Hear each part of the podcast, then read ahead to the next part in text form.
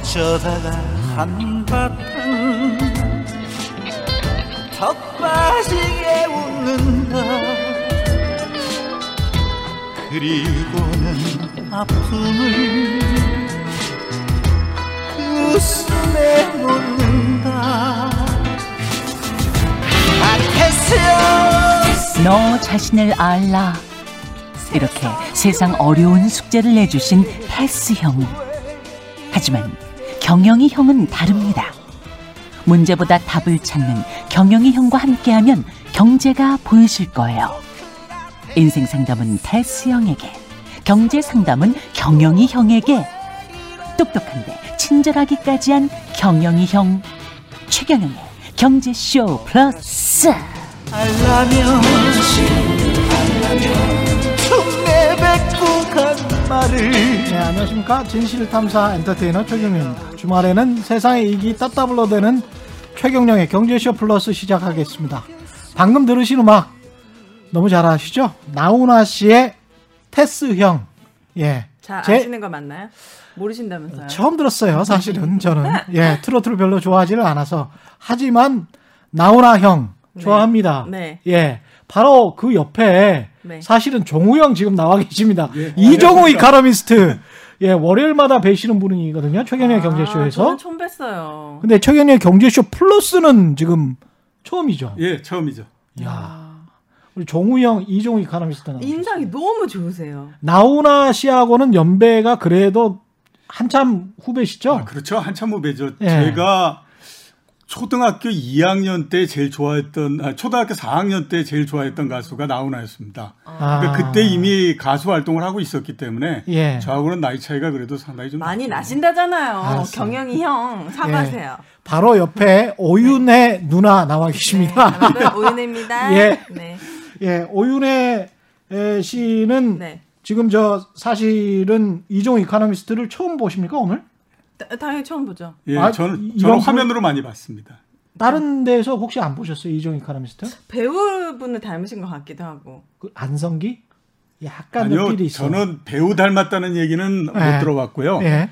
아, 한때 저기 KBS 아나운서였던 원종배인가 아. 원종관배인가 그 양반 닮았다는 얘기는 젊었을 때 좀 들었어요. 예. 어쨌든 나중- 전 초면입니다. 아 그렇군요. 네.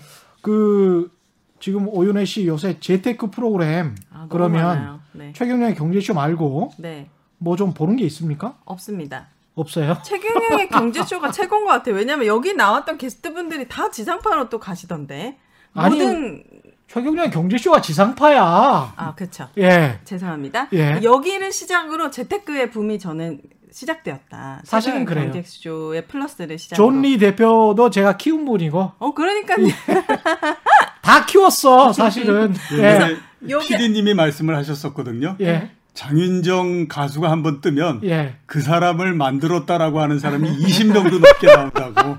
근데 이 자리에 앉으신 분들이 예. TV 틀면 많이 나오시더라고요. 많이. 전문가라는 이름으로. 그래서 아 되게 음. 어 찐이다. 우리 찔 최경의 수밖, 경제쇼가. 수밖에 없는 게 네. 발굴도 또 잘하고 음, 맞아요. 그분들을 또 키워서 어떻게든 그분들의 핵심을 여기서 다 털어놓게 하잖아요. 아, 네네네. 오늘 사실은 오윤혜 씨가 네. 여쭤봐야 하는 게 네. 이종우 이카노미스트가 굉장한 재테크 아? 최고입니다. 아 정말요? 예 스스로 이카노미스트기도 하고 리서치 센터장 예. 하셨었죠. 예, 그렇죠. 최고 자리잖아요. 사실은 리서치 예. 센터장이라는. 아, 게. 이렇게 인상 좋은 분이. 예 임원 그게 무슨 자리입니까? 전무 예, 전무 예, 제가 마지막에는 전무였고 예 제일 처음에 할 때는 상무였고. 상무 전무보다 높은 건 뭐예요?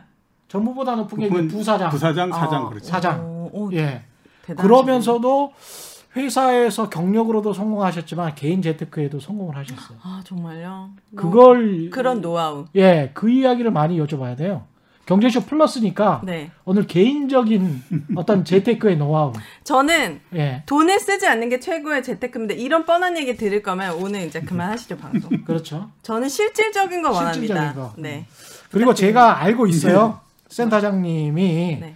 어느 정도의 부를 가지고 있다는 걸 제가 알고 있기? 때문에 예, 부자세요. 그래서 종우형 이렇게 바로 네. 형 얘기가 바로- 나오는군요. 바로 정우영이지 우리는. 아, 잘 부탁드립니다. 예. 네. 어떻게 이제 재테크를 하시는지 어, 네. 그런 이야기를 조금 좀 해주시면 참 예. 좋을 것 같습니다. 네. 예. 어, 우선 뭐 그 재테크 어 우리가 뭐 많이 얘기할 때 재테크 네. 얘기하게 되면 대부분이 뭐 주식을 투자한다든가 음. 아니면 부동산을 투자한다든가 네. 또는 뭐 어, 다른 예금이나 채권을 투자한다든가 이렇게 가지 않습니까? 네. 저는 주식 투자는 거의 뭐 별로 해본 적이 별로 없는 것 같고요. 우와. 네. 주로 이제 채권을 투자를 많이 했었고, 네. 어, 그 지금도 보면 거의 한 90% 이상이 채권으로서 만들어져 있, 는 상태이기 때문에 포트폴리오가 예, 그렇죠. 채권이 이제 주로 많이 그랬었는데 최근에 보면 뭐 이렇게 금리가 굉장히 많이 낮아서 그게 과연 돈이 되겠냐 안 되겠냐 이렇게 하지만 네. 왜그 복리의 그 마법이라는 게 있지 않습니까? 왜 1600년도에 지금 맨하탄을 그 네덜란드 사람들이 샀었거든요. 그 당시에 26달러를 내고 지금 그 뉴욕에서 가장 핵심이 돼 있는 맨하탄을 샀는데 네. 그 이후에 사람들이 따져 보니까 지 그때의 26달러를 가지고 그 파는 것이 판 사람이 더 잘했냐 아니면 산 사람이 더 잘했냐라는 얘기를 많이 했었거든요.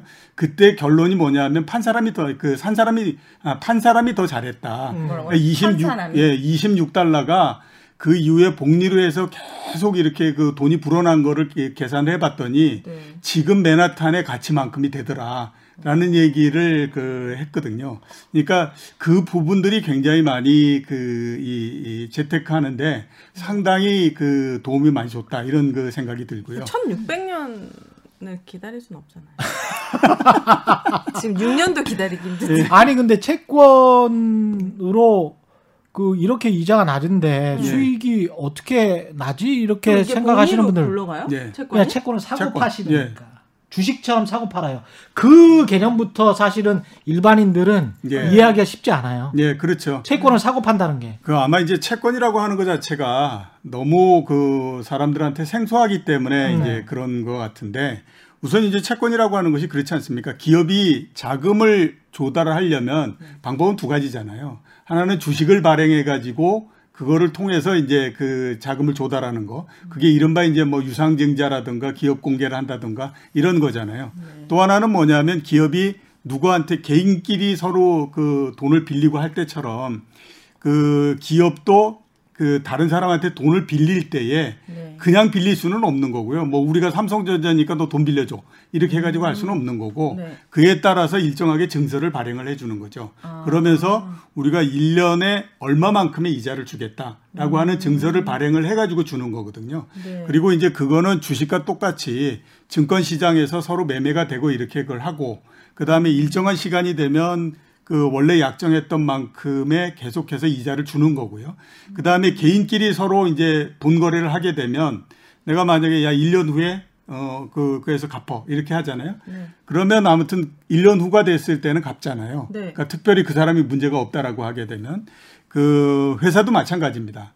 내가 3년 후에 이거를 갚겠다라고 하게 되면 3년이 지나는 시점에 그 원금을 주고 이제 그 채권을 다시 회수해 가고 이런 형태니까 그 아주 이해하기 쉽게 생각하면 네. 개인끼리 자금을 서로 그 빌리고 빌려주고 그 하는 거하고 네. 똑같이 생각하면 됩니다. 아, 그러니까 우리가 기업 내가 기업한테 돈을 빌려주는 거네요. 그렇죠. 그래, 그렇죠. 이자를 받는 예, 예. 거네요. 그리고 그 기업이 망하지 아- 않으면 네. 이자를 계속 받든지. 네. 근데 채권의 가격이 올라가면 기업이 잘 돼서 그 채권의 가격이 올라가면 오한 3% 4% 올라갔네. 그럼 팔든지 뭐 그렇죠. 이렇게 되는 거죠. 기업이 잘 되면 채권의 가격도 올라가요? 그 이야기를 좀 그렇죠. 해주십시오. 예. 자 이제 우리가 그냥 이렇게 한번 생각을 해보죠. 그 코로나19 한참 막 그 이렇게 유행을 하고 했을 때 네.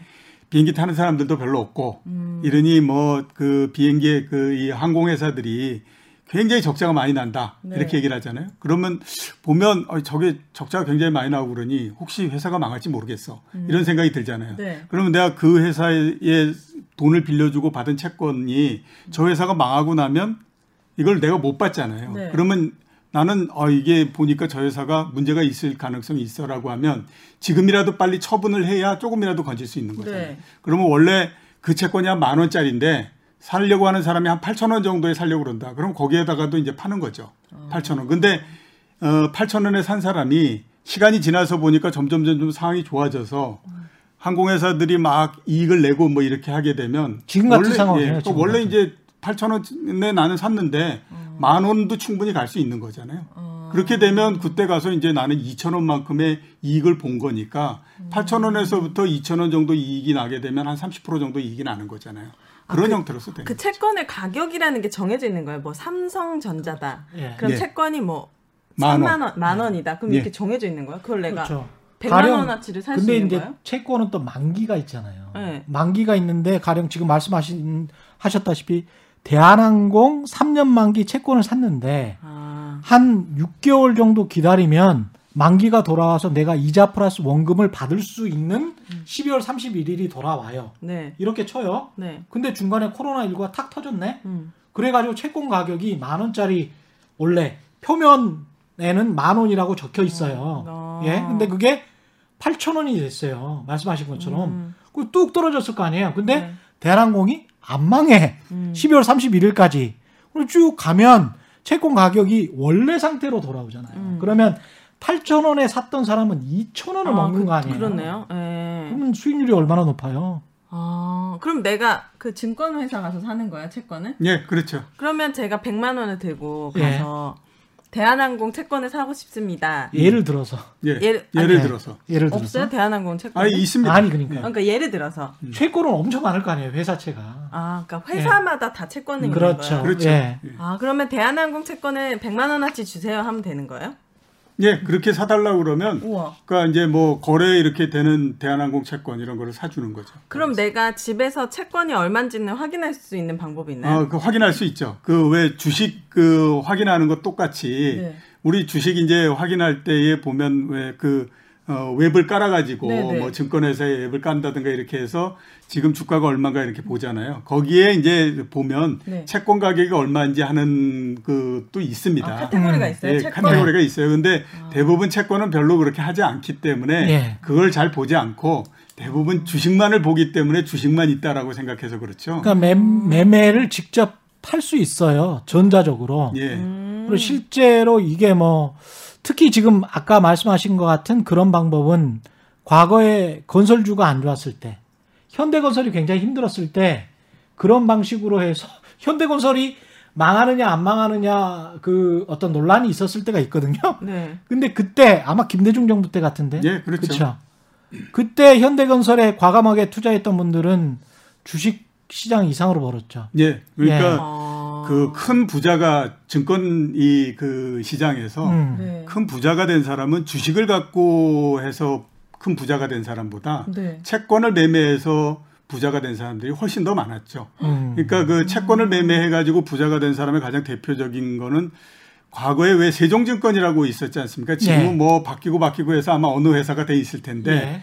그 회사를 인수한 사람이 그 채권 매매를 해가지고 돈을 굉장히 많이 벌어서 예. 그 돈을 가지고 세종증권을 인수해서 하다가 그걸 이제 아마 지금은 NH증권에다가 팔고 해가지고 그렇게 됐을 거예요. 그럼 맞아, 제가 맞아. 예를 네. 들어서 뭐 GS 건설 채권을 샀어요. 음. 근데 불안해서 나는 팔아야겠는 음. 거예요. 만 원에 샀는데 8천 원일 때 예. 그냥 저는 팔게요. 그러면은 팔 마이너스 2천 원 20% 손해를 보고 그냥 파는 거예요. 이자도 못 받고. 예, 그렇죠. 그렇죠. 이자도 예. 못 받고. 예. 그 주식하고 똑같은 거예요. 아, 파는 건 또. 예. 그러니까 결국은 채권도 기업에 관한 분석이 철저히 필요하다. 예. 음. 그런 말씀이잖아요. 그렇죠. 예. 근데 이제 어, 주식보다는 조금 그 쉬운 게 음. 주식 같은 경우에는 두 가지를 생각해야 되잖아요. 하나는 이 회사가 살지 죽을지 음. 또 하나는 뭐냐면 이 회사가 과연 이익을 얼만큼 낼지 하는 거잖아요. 그러니까 네. 왜냐하면 이익이 나는 거에 따라서 주가가 움직이기 때문에 그런데 음. 채권 같은 경우는 이 회사가 얼마만큼 이익을 낼 건가 하는 것도 물론 중요하긴 하지만 그것보다도 가장 중요한 건 뭐냐면 이 회사가 죽을지 살지만 이제 판단하면 아, 되는. 그렇지. 이 회사가 망하지만 죽지 않으면. 않으면 그러니까 망하지만 않으면 내가 이 채권이 갖고 이- 갖고 있는 채권의 만기가 될 때에 그 금액을 돌려주기 때문에 음. 망하지만 않으면 이제 되는 거죠. 근데 주, 주식은 막 10% 20%도 오르지만 음. 채권은 몇 프로입니까? 채권이 이렇게 주식 같은 경우에도 10% 20% 오르고 하는 거가 늘상 있는 건 아니잖아요. 아, 그렇죠, 음. 그러니까 이제 가끔 가다 보면 이제 그런 일이 벌어지고 그러는데 채권 같은 경우에도 한 번씩 이렇게 그 만약에 많이 올라간다라고 할 때는요 굉장히 많이 올라가요. 예를 들어서 보면요 네. 지금 두산중공업 이런 게 옛날에 한 1년 반 전 정도에 어, 가격이 얼마였냐면 거의 8천 원대 초반 정도였었어요. 채권 가격이. 예, 예. 근데 그게 한 2년 정도 지나면 만기 될 때 1,500원을 주기로 했었고 거기에다가 약간의 이자를 더 붙여 주기로 했었거든요. 네. 그럼 8,000원에서부터 15,000 1,500원 한번 따져 보면 그 수익률이 30%예요. 오. 어. 그러니까 그게 2년 정도 후에 30% 되면 연으로 따졌을 때 15% 정도씩 되잖아요. 어우 훌륭하죠. 훌륭하네요. 근데 훌륭하죠. 그 당시에 사람들이 네. 음. 왜 8천 원막 이렇게 했냐면 두산중공업이 혹시 망하는 거 망하는 아니야? 거뭐 아니야? 이러면서 이제 그걸 했고. 그런 이야기가 있었어요. 또. 예, 예. 예. 근데 안 그거를 망했죠. 안 망했어요. 그렇죠. 근데 이제 그거를 산 사람들은 어떤 생각을 했냐면 예. 두산중공업이라고 하는 것이 우리나라에서 원전을 개발하고 이러는 데에서 가장 큰 회사인데 음. 이게 왜 망하냐? 이러, 이거는 회사가 지금 어려워서 두산에서 손을 뗀다고 하더라도 정부가 관리를 하다가 다른 어디에다가 매각을 하기 때문에 음. 그 기간 동안에 채권은 살아 있는 거다. 예. 그렇기 때문에 지금 이 싼 가격에 사게 되면 나중에 큰 이익을 본다. 이렇게 이제 했던 거고 결국에 성공은 뒤에 있는 사람들이 한 거죠. 이거 온라인으로도 할 수 있는 예, 거래할 수 있는 거예요, 온라인으로 다 채권도? 되죠. 예, 예, 예. 아, 혹하, 혹했어요? 하세요? 전 주식보다 훨씬 게- 괜찮은 것 같은데요. 아, 그래요? 안전한 것 같죠. 네, 안 봤던 근데. 여, 여기에서부터 제가 이제 약간 네, 딴지를 걸면 네, 네. 채권의 등급이 있어요. 지금 말씀하시는 아. 두산중공업이랄지 현대건설 제가 말씀드렸었고 대한항공도 이야기를 했지만 그때 상황에 만약에 그 채권의 등급이 지금 별로 안 좋은 상황 뭐 BB 플러스다 뭐 이런 상황에서 더 내려가 버렸다. 예. BBB 마이너스로 내려간다든가 정크펀드 수준으로 내려갔다. 만기 락- 시점에. 아니 뭐 아, 중간에 아, 자기가 이제 중간에라도. 가지고 있는 기간에 네, 그러면 이제 폭락을 해요 채권 가격이 네. 그렇게 되면 주식 가격 폭락할 때처럼 공포가 엄습할 거 아니에요 그럼 내가 만기 때 다시 올라오면 되잖아. 아니 가격이. 그러니까 만기 때까지 보유할 수 있는 배짱이 있느냐 없느냐의 문제가 되는 거예요 또 아. 이런 그러니까, 오. 투기 등급이나 투기 등급 그 위에 BBB 채권은 왔다 갔다 그 뭐랄까요 변동성이 크기 때문에 네. 그만큼 수익도 많이 줄 수 있지만 네. 상대적으로 위험성도 크다는 걸 분명히 알아야 돼요. 음. 그래서 분명히 이종호 이카노미스트는 AA 등급의 아주 좋은 상대적으로 아. 아주 기업 가치가 높은 기업과 네. 기업의 채권과 그렇지 않은 채권을 포트폴리오를 잘 구성해서 음. 하고 있지 않을까 음. 그런 생각이 좀 듭니다. 몇 대 몇 비중으로 하고 계세요? 어, 대부분이 예. 그 은행에서 발행한 채권들을 저는 가지고 있는데요. 아. 은행에서 은행이 이제 발행한 채권이 여러 가지가 있거든요. 그러니까 진짜로 그냥 우리가 얘기하는 은행채가 있고 음. 그 다음에 이제 후순위채가 있고 예. 신종자본증권 뭐 이러면서 이제 자본을 그 보충하기 위한 그 채권도 있고 이렇게 가거든요. 근데 이제 그고 순서대로입니다. 그게 어떤 순서냐면 은행이 만약에 망할 때 제일 먼저 채권을 뭐 쓰냐면 그냥 은행채에다가를 먼저 갚아주고 그 다음에 이제 후순위채 갚아주고 신종자본증권 갚아주고 이런 형태가 되거든요. 그렇죠. 그렇기 때문에 은행이 망하지 않으면 되는 거예요. 은행이 망하지 않으면 선순위나 후순위나 뭐 별달리 그 이그이 관계가. 없는데 예. 어. 우리나라에서 은행이 망한다는 것이 그렇게 쉬운 일은 아니거든요. 은행채라는 게 지금 우리은행, 국민은행, 농협 이런 데다가 그렇죠. 채권을 예, 예. 샀다는 거예요. 예. 그런 채권을. 은행에다 돈을 빌려줬다는 거예요. 어. 예. 어. 은행 채권을 사서 아, 은행이 근- 발행하는 채권을 근데 사서 그건 뭐예요? 후순위가 뭐고 신종 자본 증권이라고요? 음. 그게 뭐예요?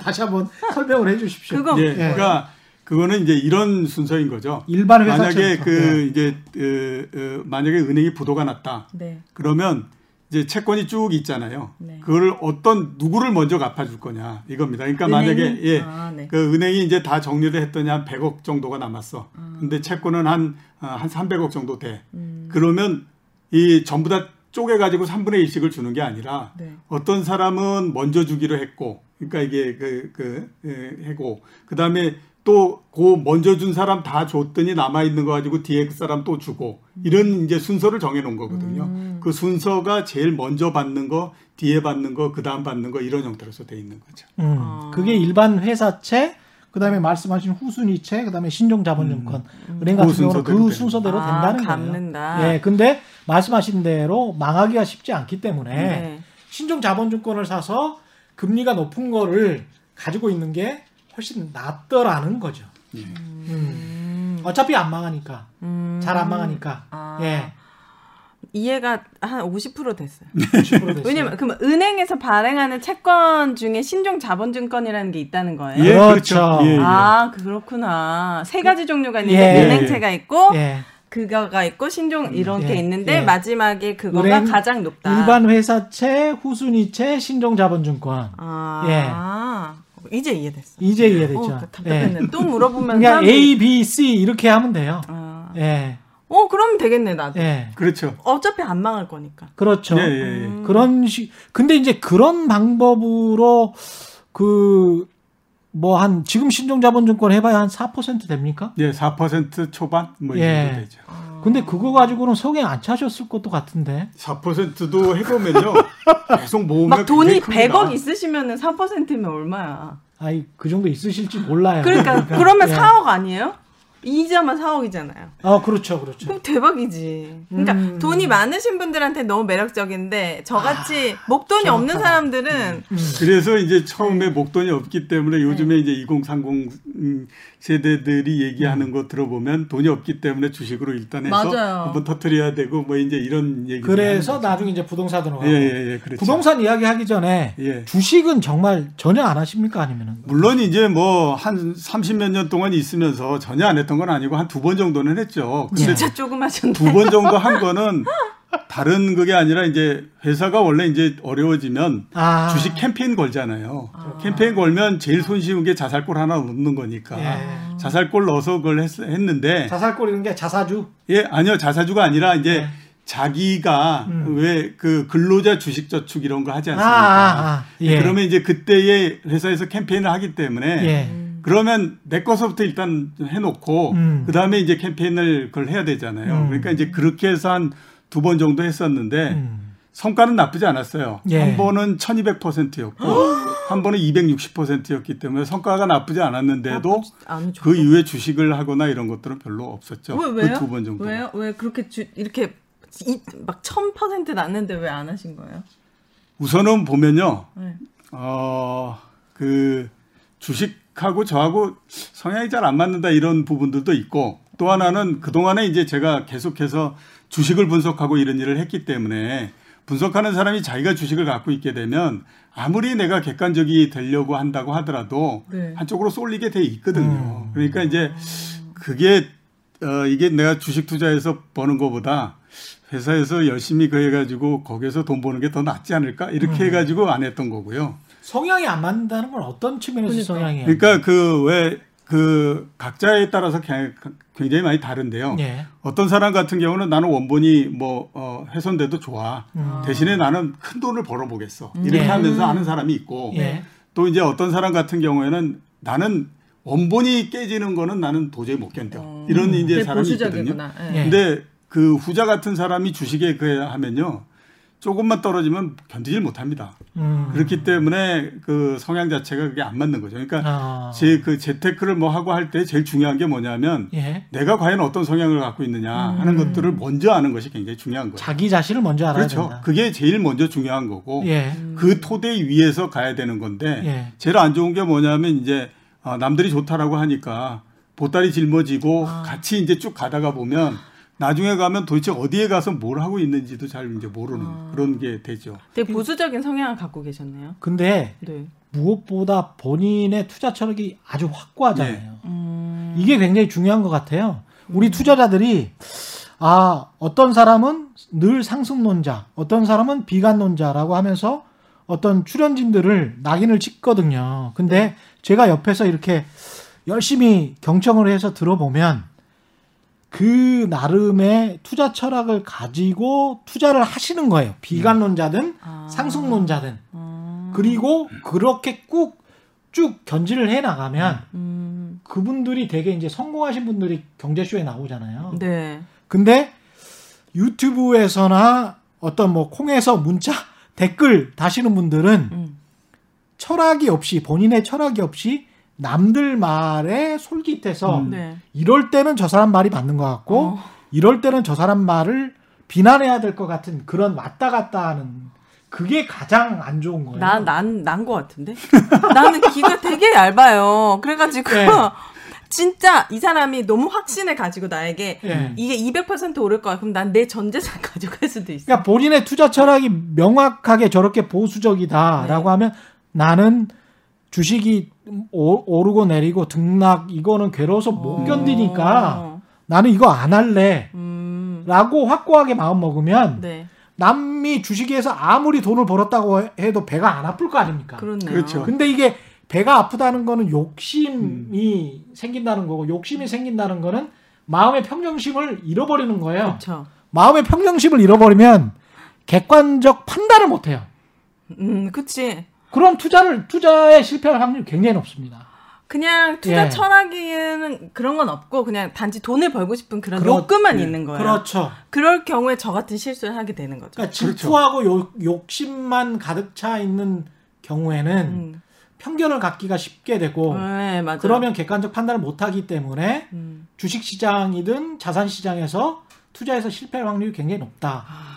그래서 객관적으로 판단 할 수 있도록 이것저것 많이 들어보시라. 음. 비판적으로 들어보시라. 이런 말씀을 자주 드리는 거죠. 네. 예. 제가 거의 이거 1년 음. 정도 했는데 이 프로를 제가 음. 아직 아무 곳에도 투자하지 않았거든요. 예. 아. 근데 오늘 채권 투자, 채권 투자는 근데 네. 성향에 그러니까 그런 점에서 성향에 맞았다. 보수적인 투자자라는 그렇죠. 측면에서. 예, 예, 예. 그러니까 음. 어, 투자를 하면서도 지금은 이제 뭐 물론 이제 그렇지 않은 사람들도 상당히 많고 그다음에 옛날에 비해서 많이들 나아졌고 뭐 이렇게 얘기를 하지만 투자를 하기 전에 제일 중요한 게 뭐냐면 내가 돈을 벌어서 도대체 뭘 할 건가 하는 것들을 먼저 생각을 해야 되잖아요. 네. 그런 거 없이 그냥 덤비게 되면 이건 그냥 단순히 돈을 벌겠다라고 하는 거 외에는 아무것도 안 되는 거라고요. 근데 이제 내가 이 돈을 벌어서 내 life plan 전체를 봤을 때 내가 돈이 왜, 왜 필요하고 뭐를 위해서 내가 돈을 이게 그 필요하구나라는 게 되게 되면 그때에서부터 조금씩 달라지는 거죠. 내가 그걸 하기 위해서 어느 정도의 돈이 필요하기 때문에 그러면 요런 정도의 돈을 벌어야 될 것 같고 그렇게 번 거를 내가 하기 위해서는 어, 정확한 계획이 나와야 되잖아요. 언제 내가 어떻게 어떻게 돈이 있어야 된다. 그러면 그런 이그 그 계획이 내한테 이렇게 잡힐 수 있는 그리고 내가 가시적으로 그런 걸 볼 수 있는 형태로서 자금을 만들어고 운영을 하게 되는 거거든요. 네. 그게 아니면 그냥 이제 보면 무조건 아무튼 나는 불을 불려야 돼라는 어. 쪽으로서만 가게 되면 네. 일단 아무튼 모든 리스크를 짊어지면서 뛰어들어 가지고 이제 거기에서부터 이제 난리를 치고 어. 막 이런 형태가 되는데 그렇게 해서 성공하는 경우를 거의 그렇게 보지를 못했죠. 음. 그러니까 이제 우리 지금 보면 굉장히 이제 주식 막 해가지고 막 붐이지 않습니까? 제가 또 한번 그, 그 이게 왜 주식 투자를 안 할까라는 생각을 한번 해봤었는데 네. 이게 왜안 할까라고 생각했더니 굉장히 오랜 시간 동안에 걸쳐서 이렇게 한번 보니까 네. 주식이 그렇게 아주 높은 수익을 내지는 못하더라라는 이제 생각이 든 거죠. 그래서 오히려, 음.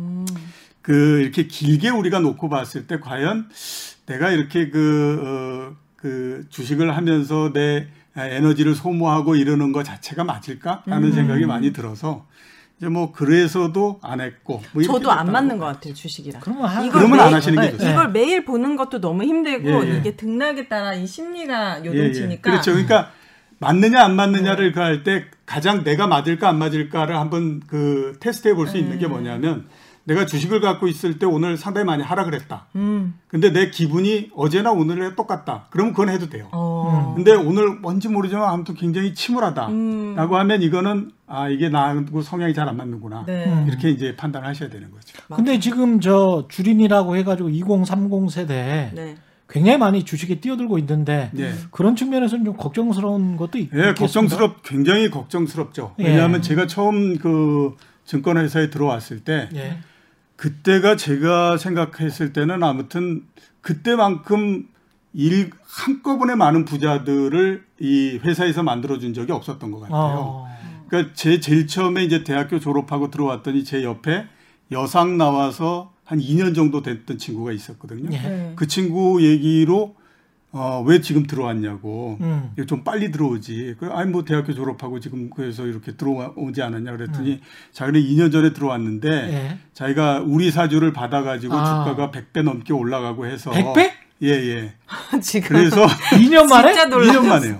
그 당시에 자기가 1억 2천만 원 정도가 있다라고 얘기를 했었어요. 근데 그때에 강남 125개. 예, 강남에 30평짜리 아파트가 얼마냐면 7천만 원 정도였거든요. 그러면 두 채가 조금 못 되게 사는 거잖아요. 아. 지금으로 따지면 40억 정도가 되는 거예요. 와. 여상을 나와서 2년 2년 만에. 된 친구가 40억 정도가 있다라고 하면 20살, 21살. 그렇죠. 근데 그 친구 아니라 부장 이렇게 된 사람 한번 생각해 보면 예. 지금으로 따지면 재산을 어, 강남의 부동산으로서 환산하면 백몇십억씩이 있는 사람들이 네. 회사에 줄줄이 빽빽히 전부 다 들어서 있었던 거예요. 그게 언제입니까? 그게 89년도, 88년도 이럴 때예요. 야 그런 사람들이 회사에서 일을 했다고요? 그게 한두 명이 그런 게 아니라요. 이게 지금 삼저 호황의 예. 마지막 물일 예. 때네. 그게 예. 증권회사 직원들 모두 다 그렇고 예. 보험회사 직원 모두 그렇고 음. 지금 없어졌지만 투자금융회사 직원들 모두 다 그렇고 그런 형태였었어요. 그러니까 엄청나게들 돈이 많았었죠. 와. 그랬는데 지나놓고 보면 그 돈을 가지고 뭘 했나 이렇게들 내가 따져 보니까 예. 굉장히 많은 사람들이 유흥비로 상당히 좀 탕진을 했고 아 진짜요? 예, 그 다음에는 이제 주가가 떨어지면서 한꺼번에 그 그냥 들고 있다가 얻어 터져 가지고 이제 끝- 날렸고. 그냥 끝나버리고 아. 그렇게 해서 또그 이후- 투자했죠. 같은 방법으로. 예, 그렇죠. 똑같이 투자했다가 더 손해 보기도 하고 그래서 그렇게 많은 사람들이 한꺼번에 부자가 됐지만 음. 그 부를 지킨 사람들은 거의 없었다라는 생각이 들어요. 저게 오. 저도 제가 잘 아는 그 형들이 있는데 네네. 그 건설 시행을 하셨어요. 그래서 부천에 아주 유명한 아파트 시행을 했습니다. 아, 2000년대 중반쯤일 거예요. 1조 5천억짜리 정도의 사업이었는데 네. 10%를 먹었어요. 그래서 1,500억. 1,500억을 먹은 거예요. 다섯 명인가 여섯 명의 이제 파트너들이. 우와. 근데 그 중에서 이제 창업주가 있을 거 아닙니까? 그 창업주 형이랑 친했는데 그 아주 유명한 대학의 그 건축학과를 나온 사람이에요. 우와. 500억을 이제 하고 나머지 창업 파트너들한테 한 200억씩 돌리고 머리 회사 사람들한테도 한 5억씩 주고 막 그랬었던 우와. 때입니다. 예. 근데 베트남까지 진출을 해서 이분이 나중에는 다 망하고 감옥 가셨어요. 에? 그냥 건설업을 계속 하시다가 네. 시행업이나 시공까지 이제 하고 뭐 이렇게 크게 하다가 네. 근데 주식 투자도 욕심을 부리고 그렇게 그 거의 다 못 지켰어요. 그 여섯 명이 제가 거의 다 아는 사람들인데 네. 200억씩 받은 사람들도 대부분은 다시 건설업 시행업 해가지고 대부분은 망했어요. 사람들이 그런가 100억 있으면 200억을 갖고 예, 싶은가 그렇죠. 봐. 음. 나 같으면 이 100억을 어떻게 하면은 어떻게 하면 잘 쓰고 잘 이거를 어, 대대손손 물려줄까 이런 생각하지. 200억은 만들 수 없다고 생각하는데 예. 이게 너무 빠른 부를 축적하니까 더 그러니까. 욕구가 생기나 그- 봐요. 맞습니다. 예, 맞습니다. 오랜 시간 동안에 이렇게 그 이게 뭐 부를 이룬 사람들도 보고 예. 그 다음에 뭐 이렇게 쭉 많이 봤잖아요. 네. 그러면서 제가 내린 결론은 뭐냐면 부는 만드는 것보다 만드는 것보다 지키는 게 훨씬 더 어렵다라는 아. 생각이 많이 들더라고요. 그러니까 음. 그 부를 만드는 건 우연한 기회에도 만들 수 있어요. 앞에서 제가 말씀드렸던 것처럼 그 사람들이 무슨 뭐 자기가 그 원해서 들어온 사람도 있지만 일차적으로 제일 처음에 들어오고 싶어 했던 거는 은행에 가고 싶어 했던 건데 음. 은행에 못 들어가고 그러니까 이제 우연히 그냥 뭐 이렇게 어, 그 네. 해서 들어오고 했잖아요. 그러면서 갑자기 이제 나의 부가 커지고 막 이렇게 그 했었는데 네. 그렇게 우연히 만들어지기도 하는데 그거를 지킬 수 있는 능력이 있느냐 없느냐 하는 사람은 음. 지킬 수 있는 능력이 있는 사람은 제가 봤을 때 100명 중에 한 명도 제대로 잘 안 되더라고요. 거의 대부분. 잘 안 돼요. 그럼 이종우 이코노미스트님은 지키셔. 불을 이르기도 하고 지키신 지키고 계시기도 하고. 근데 그 비법이 분이시죠. 욕심 부리지 않는 보수적인 채권 투자라는 측면에서는 굉장히 좀 영감을 주는 측면이 있다. 아, 예. 가장 그 이, 이종우 형님께서 가, 가장 큰 부를 이룰 수 있었던 초반의 그건 어떤 계기로? 아, 초반의 계기요? 네. 초반의 계기는 어 그러니까 회사 열심히 가면서 아. 네. 거기서부터 어, 높은 연봉을 많았다. 받고 아. 그게 일단 기본이 됐던 거죠. 근데 연봉이 높아도 내가 이걸 다 쓰면은 남는 게 없는데 그럼 그 높은 연봉에 저축을 엄청 많이 하신 거예요? 그러니까 이제 어그 회사 일 뭐 이렇게 하고 하다 보면 네. 나중에 이제 뭐 이렇게 말씀드리면 굉장히 건방지다라고 말씀을 하실 수도 네. 건방지셔도 있지만 괜찮아요. 예, 예. 나 어떻게 그 해 보면 돈을 쓸 시간이 별로 없는 거죠. 아 바쁘셔가지고. 일만 예, 하니까 예. 맞다. 그 결혼을 하셨을 거 아니에요? 예, 그 그렇죠. 와이프가 열심히 쓸 수 있어요. 어, 와이프분께서도 굉장히 물론 뭐 그 쓸 수도 있지만 네. 어, 기본적으로 어느 정도 되면요. 그, 그 전서부터 쓰던 것들이 있기 때문에 내가 연봉이 이렇게, 이렇게 쭉 이렇게 올라오는 게 아니라 가다가 갑자기 팍 뛰고 막 이렇게 하잖아요. 그래요? 그러면 과거에 그 쓰- 쓰던 그 패턴이 계속 있기 때문에 나머지만큼이 또 이제 그 저축이 저축이 되고 되는구나. 이런 형태로서 가는 거죠. 예, 검소하고 소박하고 절제한 삶을 사신 거죠. 그래서 네. 이제 또 부를 이루신 측면도 있고. 그러니까 결국엔 예. 저축을 하셔서 그게 목돈이 돼서 그걸 채권으로 투자하신 거예요? 예, 그렇죠. 아. 그 과정을 통해 가지고 이제 계속해서 이제 불어나는 형태로서 음. 가는 아, 거죠. 우리 남편도 이렇게 연봉 늘어났으면 좋겠어요. 갑자기 90도로. 아니 근데 그 요새 또 우리 주식 시장뿐만이 아니고 음, 해외 주식 시장 예, 심지어는 뭐 해외 채권까지 관심을 가지시는 분들도 있는데 예.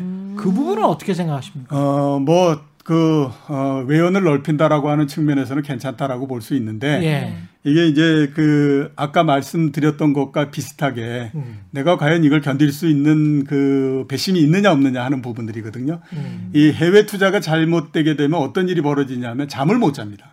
왜냐하면 우리나라 주식 시장 같은 경우는 내가 활동하는 기간 동안에 시장을 열었다가 네. 그 다음에 한, 한 3시 좀 넘으면 문을 닫아버리잖아요. 예. 그러니까 그냥 그 기간 동안에 내가 보면서 기분 나쁠 거 기분 나 나쁘고 뭐 그래서 하기 때문에 그 내가 잠잘 때까지는 어느 정도 이게 그 어, 감정이 희석이 되는데 예. 네. 미국 같은 경우는 내가 자야 되는 시간에 계속해서 열리고 있어요. 근데 만약에 이제 시작하는데 내가 봤더니 내가 가지고 있는 주식이 엄청나게 떨어져 가지고 지금 현재 오늘만 한 300만 원 정도가 손해가 났다. 네. 아. 그러면 잠을 자려고 하는데 그 맞아. 생각이 계속 나는 거예요. 야. 그러니까 그러다 보면 나중에. 어떤 일이 일어나냐 하면 밤을 꼬박 세웁니다. 그러면 직장에도 소홀하게 예, 돼요. 그렇죠. 직장에 소홀하고 그 다음 날 이제 그 꼬박 세웠으니까 그 다음 날은 푹 자. 그다음 그 다음 날 세 번째 날 되면 또 꼬박 세워. 이런 형태가 계속 반복이 되어 버리거든요. 그러니까 이거는 시간이 지나면 이게 사람이 사는 게 아니다. 이런 생각이 들기 때문에 내가 오늘 비록 뭐 내 시작할 때에 내가 가지고 있는 주식들이 굉장히 많이 하락했다라고 하는 걸 본다고 하더라도 뭐 괜찮어. 뭐 그 정도 뭐 그래가지고 뭐 언젠가 또 오르겠지. 그러면서 굉장히 마음이 편하면 해도 되는데 음. 그렇지 않고 그게 계속 신경이 쓰인다. 그러면 이건 생활의 리듬이 깨져버리는 거기 때문에 그런 면에서 좀 주의를 해야 되기 때문에 음. 자기가 그런 것들을 견뎌낼 수 있느냐 하는 것을 이제 그 예, 판단하는 것이 굉장히 중요하죠. 채권도 똑같이 온라인으로 사고 팔 수 있는 거예요? 예, 그렇죠. 아 주식이랑 똑같이. 그렇죠. 대신 네. 뭐 계좌 뭐 뭐 뭐 환전해야 되겠죠. 아 환전도 환전 수수료가 또 예, 될 예. 증권회사들에서 다 환전까지 다 해 주니까 예. 예, 그렇게 해서 음. 훨씬 더 부동산- 수수료는 많이 들어요. 아 그래요? 그리고 이제 잘 모르니까 네, 그만큼 위험을 훨씬 더 크게 가진다라고 모르는 것에 대한 위험 부담 이것도 굉장히 큽니다. 그책 예. 해외 채권도 우리나라처럼 약간 주식보다는 낮지만 금리가 비슷한가요? 아, 금리는 우리나라보다도 훨씬 더 높죠. 아 높아요. 예, 예, 예. 그럼 뭐 건강 애플 이런 회사도 채권 발행하죠. 애플도 채권을 발행하는 아 애플 같은 경우에는 이제 뭐 금리가 훨씬 더 낮고요. 아, 그 이제. 우리가 증권회사에서 해외 채권 뭐 이렇게 판매하고 할 때는 네. 우리나라보다도 기본적으로 금리가 좀 높은 나라 거를 이제 팔죠. 아. 중국이나 브라질 채권 브라질 뭐 이런 뭐. 이런데. 아, 예, 그- 그럼 근데- 거기 회사를 내가 알지도 못하고 대신 아, 등급을 회사 필요. 없고요. 그런 데는 되게 국제, 국채, 국가에서 국가. 발행한 채권 아, 그런 걸로 하죠. 근데 이제 러시아 채권이랄지 금리가 높았던 채권에 투자를 했다가 망한 케이스가 이제 꽤 있기 때문에 예, 브라질 그렇죠. 채권도 그렇고 예, 러시아도 망했어요? 러시아도 90 98년도 예. 예. 아, 음. 그 나라의 신용도 이 나라가 망하지 않으면 어쨌든 내가 채권을 받을 수 있는 건데. 그렇죠. 예, 그렇죠. 근데 그 다, 사이 망할 수도 있는 거구나. 그렇죠. 어이구야. 예. 네. 그래서 우리나라 IMF 같은 상황이 올 수도 있는 거죠. 그런데 이제 우리나라 국민들은 정말 야 그래도 우리는 다 가- 갚을게 해가지고 다 갚아서 어. 국제적인 신인도도 높아지고 그랬지만 음. 아르헨티나 같은 나라는 네. 돈 없어. 어머. 배째. 이게 대박. 이제 두 번이나 아르헨티나는 그랬어요. 아. 두 번이나. 그렇기 때문에 국가 신인도가 국제 금융 시장에서 낮을 수밖에 없는 거예요. 그런 나라는. 어, 그러겠네요. 우리나라 같은 경우가 정말 국민들이 근면한 거예요. 음. 그냥 다 갚고 네. 그걸 또 다시 신인도를 회복하고 그 당시에 우리나라 채권을 샀던 분들은 부자 됐겠네요. IMF 그렇죠. 때 우리나라 채권 예, 샀던 그때의 사람들. 우리나라 채권이 어, LG 그룹 이런 데서 발행한 것도 32%씩 했었어요. 올랐다고요? 삼, 아니 아, 금리가, 금리가 예, 32%씩 했었어요. LG도 뭐 어떻게 될지 모른다 예, 이래서 예, 그렇죠. 와. 하여튼 뭐 은행 금리가 그때 뭐 15%뭐 예, 이랬던 때잖아요. 음. IMF 외환위기 때는. 그렇군요. 예. 부동산 투자 스토리를 우리가 들어야 돼요. 아니 그렇게 해서 이제 결국은 네. 다 이제 부동산으로 음. 가는 가신- 것 아닌가. 가셨어요? 부동산에? 네. 아니 뭐 살아야 되는 집은 있어야 되니까 그렇죠. 아, 네네네. 당연히 이제 그런 건 네. 샀고요. 예. 아. 그 다음에 최근에는 어, 팔았습니다. 음. 몇달 전에. 아 또 파셨어요? 예. 그러니까 그 전에 어. 그 전에 파셨던 이야기를 해주셔야 돼요. 예, 예. 왜요? 그 전에 파셨던 이야기가 정말 어메이징합니다. 이거는 정말 진짜요? 예 들어보시면 깜짝 놀랄 거예요. 근데 지금 또 파셨다니까 아주 이거는 어 힌트가 될 수 있습니다. 예. 2006년도 말에 제가 그, 그 이제 살고 있는 집을 에, 팔았어요. 그 네. 전에 아무튼 뭐, 어, 한 몇 년 전 정도에 이제 그, 이렇게 재건축하고 이러는 거에 이제 들어갔다가 음. 2006년도 말 정도에 이제 그걸 팔았었는데 네. 에, 그때 판 거는 딱 이유는 에, 두 가지 정도입니다. 하나는 정부가 이렇게 가, 가격을 잡으려고 이 난리를 치는데 음. 그럼 뭐 정부의 그 어, 의지에 뭐 따라야지 뭐 이렇게 하는 게 하나 있었고 음. 네. 두 번째는 뭐냐면 그 당시에 한번 계산을 해봤어요. 내가 집을 계속 갖고 있을 때 1년에 내야 되는 그 비용이 얼만큼 되냐 음. 따져보니까 그 당시 한 4% 정도 되더라고요. 예. 근데 4%씩이 매년마다 올라간다. 야 이게 과연 될까라는 생각이 많이 들더라고요. 네. 그래서 일단 아 이게 이 정도 됐으면 일단 뭐 팔아도 되겠다라고 생각해서 이제 살고 있는 집을 팔고 그 아파트 단지 내에 있는 그 다른 이제 곳으로 전세를 갔죠. 전세를, 그리고, 아, 예, 네. 그리고 이제 나머지는 그냥 또 어, 저축을 하든지 채권을 음. 하든지 이렇게 해서 네. 하고 저 시가 2006년이라는 게 굉장히 중요합니다. 아, 그래요? 제가 예. 2007년도에 데뷔했거든요. 아, 그래요? 예. 그리고는 2006년이 이게 무슨 주택 일이 있었던 거야? 가격이 아, 네. 엄청나게 상승해서 아, 거의 진짜요? 꼭지 거의. 꼭지였었죠. 아, 그러면 얼마나 이, 이 예. 보고 파신 거예요? 2006년. 제일 처음에 사고 그랬을 때에서 따지면 한 80% 정도 이익이 난 거죠. 그렇죠. 예. 대박. 근데 그다- 그때 당시에 언론은 집값이 계속 올라간다. 지금하고 똑같죠. 지금. 계속 올라갈 수밖에 네. 없다. 그런 구조다. 공급을 전혀 안 했기 때문에 음. 재건축 규제를 했고 지금처럼 네. 종합부동산세가 그때 처음 나왔던 시기입니다. 아. 예, 그래서 그렇죠. 세금 때문에 사람들이 절대 매물을 내놓지 않는다. 음. 그런 이야기를 했었을 때가 2005년, 2006년 아. 이렇게 됐어요. 그래서 그렇죠. 2006년에 예. 파셨고. 그리고 이제 몇 번을 전세를 어, 전세를 계속 다니다가 음. 네. 어, 초이노믹스가 나온 게 2013년이었던가요? 14년이었던가요? 2013년, 14년, 14년 정도 될 예, 것 예. 같습니다. 초이노믹스가 뭐예요? 14년 14년 정도. 그 예. 정부에서 빚내서 어, 주, 저, 집을 사라. 아, 라고 했던 막 그래서. 금리 최경환, 예, 막. 예, 아, 최경환 경제부총리. 네. 아. 예. 그래서 그때에 다른 것보다도 야 이제 나이도 좀 들고 그랬는데 계속해서 전세로 이, 그 옮겨 다니는 것도 좀 그렇고 네. 집이나 사자. 해가지고 이제 똑같이 그 아파트 단지 내에서 계속 다녔으니까 그 아파트 단지에 네. 원래 팔았던 그 동으로 들어갔죠. 다시요? 예, 예, 다시. 그랬는데 제가 팔았던 거하고 그 다음에 그 살 때하고 가격 차가 35% 정도 떨어져 있더라고요. 아, 떨어져 있었다고요? 그렇죠. 그건 제일 바닥이었으니까. 아. 그리고 이제 거기에서 들어가서 살다가 2006년도에 네. 고점에서 팔았다가 네. 사람들은 계속 아- 서울 아파트 가격이 지금 서울 한복판을 말씀하시는 그러니까 거예요. 올랐어야 되는데 떨어져 있었다는 거예요. 다시 살 때는 2000, 2013, 13, 14년도에 35% 정도 떨어져 있었다는 거예요. 와. 서울 한복판이.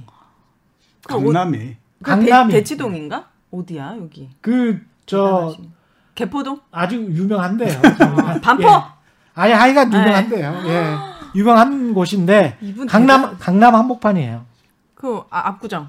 예, 좌우지간 네, 그런데 그런데 35%. 2006년도에 팔고 네. 그 단지에서 전세로 살다가 네. 2014년 초이노믹스 때 다시 샀는데 그러니까 그때 가격이 상당히 저점이었던 게 사실인 게 음. 실제로 2010년부터 제가 가지고 있는 데이터를 보면 네. 10년부터 계속 떨어져요. 심지어는 공시가도 압구정 현대 아파트 같은 경우는 압구정 현대 아파트 사신다는 게 아니에요. 음. 4억 정도 공시가가 떨어진다니까. 공시가를 4억을 떨어뜨리려면 네. 시세는 8, 9억씩 떨어지는 거예요. 우와. 그랬던 시기가 한 5년 정도 지속됐었어. 음. 굉장히 많이 떨어졌었어요. 그래서 네. 이번에도 정부가 이렇게 저기 막그 의지를 근데 이- 보이는데 이번에 또 파셨어. 예. 네? 의지를 보이는데 네. 뭐 그렇게 뭐 사람이 거기에 대해서 반기를 들고 할 필요가 있겠냐. 지금 일가구. 1주택으로만 계속 이렇게 하신 거잖아요. 예, 그렇죠. 근데 웃으면서 말씀하시는데 약간 얄미운데 예, 운이 거의 너무 따라주시네. 거의 도인 같지 않아요? 약간 이제 이거 성견지명 예지몽 같은 아니 거 그? 그런 네. 거는 없고요. 네. 그러니까 그 그것만 생각하시면 됩니다. 뭐죠? 많은 사람들이 이렇게 원할 때에 네. 거기에 같이 뛰어들어서 과연 그 수익이 그렇게 많이 난 적이 있나 이런 이 생각을 해보면 맞아요. 그러니까 저 우리는 생각. 모르는 게 아니에요. 어느 때 투자해서 어느 때 팔아야 가장 수익이 많이 난다라고 하는 건 모두 다, 다 알고 있어요. 그러니까 음. 가격이 굉장히 떨어져서 다른 사람들이 에, 쳐다도 안 볼 때 내가 사면 그게 가장 낮은 가격이니까 제일 높은 수익을 낼 수 있다라는 걸 모두 다, 다 알지만 네. 왜 그걸 못하냐 하면 나도 그 사람들한테 동화돼 버리기 때문에 그래요. 네. 이게 막 가격이 떨어질 때에 얼마나 많은 그 나쁜 얘기들이 나오겠습니까? 이제 그죠, 우리나라의 인구가 줄어드니 맞아. 부동산은 더 이상 뭐 투자의 대상이 아니고 이런 얘기들 수도 없이 나올 거잖아요. 네. 그때에 사면 되는 거고 지금처럼 막 모든 사람들이 난리 가면서 이제 뭐 부동산은 영원히 상승을 한다 이럴 때에 그래 그러면 영원히 상승하면 영원히 당신은 가지시고 나는 이 정도면 됐습니다. 라고 장난 아니야. 내공이. 되게 장난 아니죠. 그래서 파신 거예요? 그30 마이너스 그러니까 35% 어, 이거 언제 파셨어? 난 이건 처음 들어. 지금. 한 2월 달 정도에 그랬는데 예. 그최 기자 많이 말씀하셨잖아요. 예. 비싼 집을 갖고 있을 필요가 뭐 있냐. 그렇죠. 그냥 그거 하고 나머지 그냥 쓰면 되는 거 아니냐라는 그렇죠. 얘기 그랬잖아요. 그 투자처럼 저랑 똑같으세요. 예, 예. 그러니까 저는 뭐 일가구 1주택이고 저도 안 궁금해요. 예, 안 궁금해. 파시고 난한방 다음에 얻었 지금- 얻어 맞았다. 죄송합니다. 예. 파시고 난 다음에 예. 그 다음에 지금 또 전세 사시는 거예요? 예, 그렇죠. 아. 지금 이제 전세 살면서 집사람을 계속 이제 얘기가 하는 게야 네. 이제 네. 같은 예. 단지 또 아파트입니까? 예, 예. 아 그렇죠. 진짜 근데 이제 이분은 거기를 벗어나질 않는구나. 어디야? 거기 터가 좋은 것 같은데. 지금은 이제 계속 집사람을 이제 그 하는 게 네. 야, 이제 우리도 아파트에서 살 만큼 살아봤으니 음. 전원주택. 경기도 이런 데 나가서 네. 전원주택 이런 데 그 해가지고 네. 한번 살아보는 게 어떻겠느냐 음. 그 하는데 아 여자들은 그 아파트가 가지고 있는 편리성 이거에서 벗어나질 못하더라고요. 아. 그래서 계속 지금 그거를 계속 주입을 하고 있습니다. 예. 와. 그 여자들뿐만이 아니고 사실은 남자들도? 좋아해요. 예. 예, 아파트. 아. 예. 너무 신기하시다 이분은. 그러면 어쨌든 이번에 전세를 오시면서 무주택자가 되신 거네요. 다시. 예. 그리고 현금은 이만큼 예. 이제 있으신 거고. 아까 근데 2006년에 집을 파실 때 연 음. 주거 비용이 세금 포함 한4% 4%. 정도 예. 될것 같다라고 계산하신 거는 예. 이게 세금은 4%가 아닌데 예, 세금 4%가 아닌데 어떤 걸로 계산하신 이제 거예요? 아까 제가 그 실제로 했던 그것처럼 예.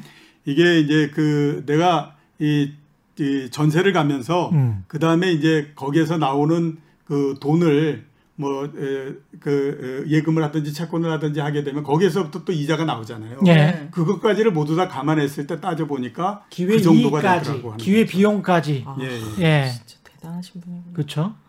아니 그러니까 저런 생각을 가질 수밖에 없는 게 투자를 하는 사람의 가- 관점이라면 10억짜리 지금 서울의 아파트가 평균가가 뭐 10억이라고 하는데 10억 아파트, 20억 아파트를 내가 20만 원짜리 호텔 방에서 거주했을 때 몇십 년을 거주할 수 있는지 한번 계산을 해보시면 음. 이게 얼마나 큰 비용인지가 금방 나와요. 어, 그렇네요. 장기로 어떤 호텔에 투숙을 한다고 생각을 해보세요. 20만 원씩은 몇, 얼마나 투? 20만 원 해봤자 300일이면 6천만 원이에요. 네. 그럼 10년이면 6억이고 6억이네. 20년이면 20년이면 12억. 12억이에요. 그러니까 호텔에서 luxury하게 그리고 오랫동안 살면 더 깎아줄 거 아니에요. 아, 그죠, 그죠. 그렇게 사는데도 불구하고 12억이 드는 거야. 음, 근데 세금은 한 푼도 안 내. 그렇네요. 근데 이걸 계산을 안 하고 지금 그 방식대로 계산을 안 하고 그냥 그냥 계속 오를 거야라는 음, 그 맞아요. 환상만 가지고 이- 음, 있는 거거든. 네. 그건 상당히 그 투자라는 측면에서도 안 좋습니다. 그런 그런 투자법은. 예. 이 네, 20억짜리 아파트를 갖고 있게 되면 앞에서 음. 제가 말씀드렸던 것처럼 채권 그 뭐 은행 그 어, 신종 자본주가 이런 걸로 환산하면 네. 연 이자가 8천만 원이 나오는 거예요. 그러네. 4%니까. 예. 근데 그것도 그냥 그런 기회 비용만 따지는 거고 예. 거기에 세금까지 나오는 거 한번 따져 보게 되면요. 예. 굉장히 많은 비용을 지불해 가면서 살고 있는 거예요. 음, 그게- 어, 그게. 앞으로 주, 그 집값이 계속해서 오르면서 그거를 커버해 줄 거다라고 음. 하는 기대만 갖고 가는 거죠. 근데 그게 영원히 계속될 수는 없는 거잖아요. 네. 8천만 원이면 직업이 없어도 돼요. 그러니까 연봉이잖아.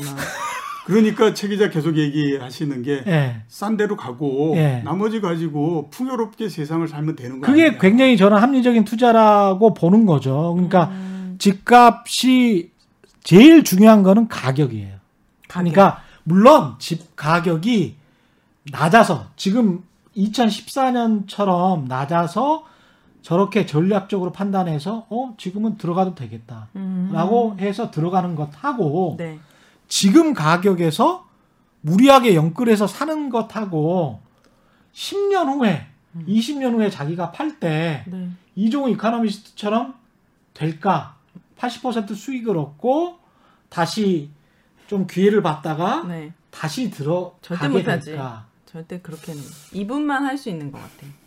이분은 산을 네. 보니까 우리는 나무 나뭇잎을 보 나무도 안 봐. 나뭇잎을 보거든. 우리라고 하지 마. 아닙니다. 우리 우리는 나뭇잎을 먹였네. 보잖아요, 예. 여러분. 예. 그러니까 이분처럼 숲을 볼 수 있는 이거는 정말 최경영의 경제쇼를 계속 들으시면 됩니다. 산을 봐야 돼요, 산을. 그니까요. 이게 심리가 저부터도 전에 네. 살지만 빨리 집을 사야 될 것만 조급해지잖아, 같고. 조급해. 조급해지는 거죠. 예. 어, 이, 이게 내가 지금 안 사면은 진짜 한 몇 년 후에는 음. 아예 아예 영 끓이고 먹어 다시 태어나도 살 수가 없는 가격이 될 것만 그러니까 같아서. 주식도 마찬가지고 부동산도 마찬가지고 지금 살 때 가격을 보는 게 아니고 네. 내가 10년 후에 만약에 지- 집이라면 보통 1가구 1주택이면 10년이나 음. 20년 후에 팔잖아요. 네. 10년이나 20년 후에 매도 가격이 얼마인지를 상상하고 사야 돼요. 상상이 어떻게 할 수 있죠? 아니 그거는 그런 식으로 계산하는 거죠. 아. 저런 식으로 연 4%의 신종 자기자본증권에 투입해 투자했었을 때 수익률과 비교도 해보고 음, 그다음에 내가 이걸 현재- 그렇죠. 그 비용. 비용하고도 생각을 해보고 아, 자기가 주식 투자를 반반 나눠가지고 그냥 어떤 안정된 지역에서 그냥 조그마한 집에 살면서 음. 그걸 가지고 주식 투자를 했었을 때 기회비용이나 음. 이익을 생각해보고 네. 그래서 대비를 해봐야 되는 겁니다. 어, 느낌이 왔어요. 느낌이 왔죠. 네. 예. 여러분도 느낌이 오셨기를. 저는 방금 말씀드린 제가 요즘은 항상 고민하는 게 교육이나 환경은 사실 경기도 쪽이 좋거든요. 그렇죠. 애들 교육이나. 예, 예. 그래서 여기에 집을 사는 게 맞을까 아니면 서울에 사야 될까 했는데 음. 어차피 서울엔 돈도 없지만 돈이 있다 하더라도 저는 경기도에 사고 음. 그 돈을 채권을 사서 어. 연 4%씩 제가 만들어 보도록 하겠습니다. 그렇죠. 어, 그러면 생활이 굉장히 풍요로워지죠. 예. 그죠? 예. 오늘은 여기까지 해야 되겠습니다. 1분 남았잖아요. 아니야, 그냥 여기까지 하. 아 근데 이분 만나니까 뭔가 예. 투자 전문가시기도 하지만 예. 인생의 전문가. 네, 근데 웃으면서 계속 이런 얘기 돈 버신 얘기 들으니까 예. 미워할 수는 없는데 방송이 끝나면 뭐지? 약간 뭐지? 그런 느낌 들 것 같아요. 알겠습니다. 최경영의 경제쇼 플러스 여기까지였습니다. 오늘 함께 해주신 이종우 이카노미스트 그리고 오윤혜 씨였습니다. 네. 고맙습니다. 예, 감사합니다. 고맙습니다. 예, 올바른 투자와 올바른 투표는 다르지 않다. 세상에 이익이 따따블로 되는 최경영의 경제쇼 플러스였습니다. 고맙습니다.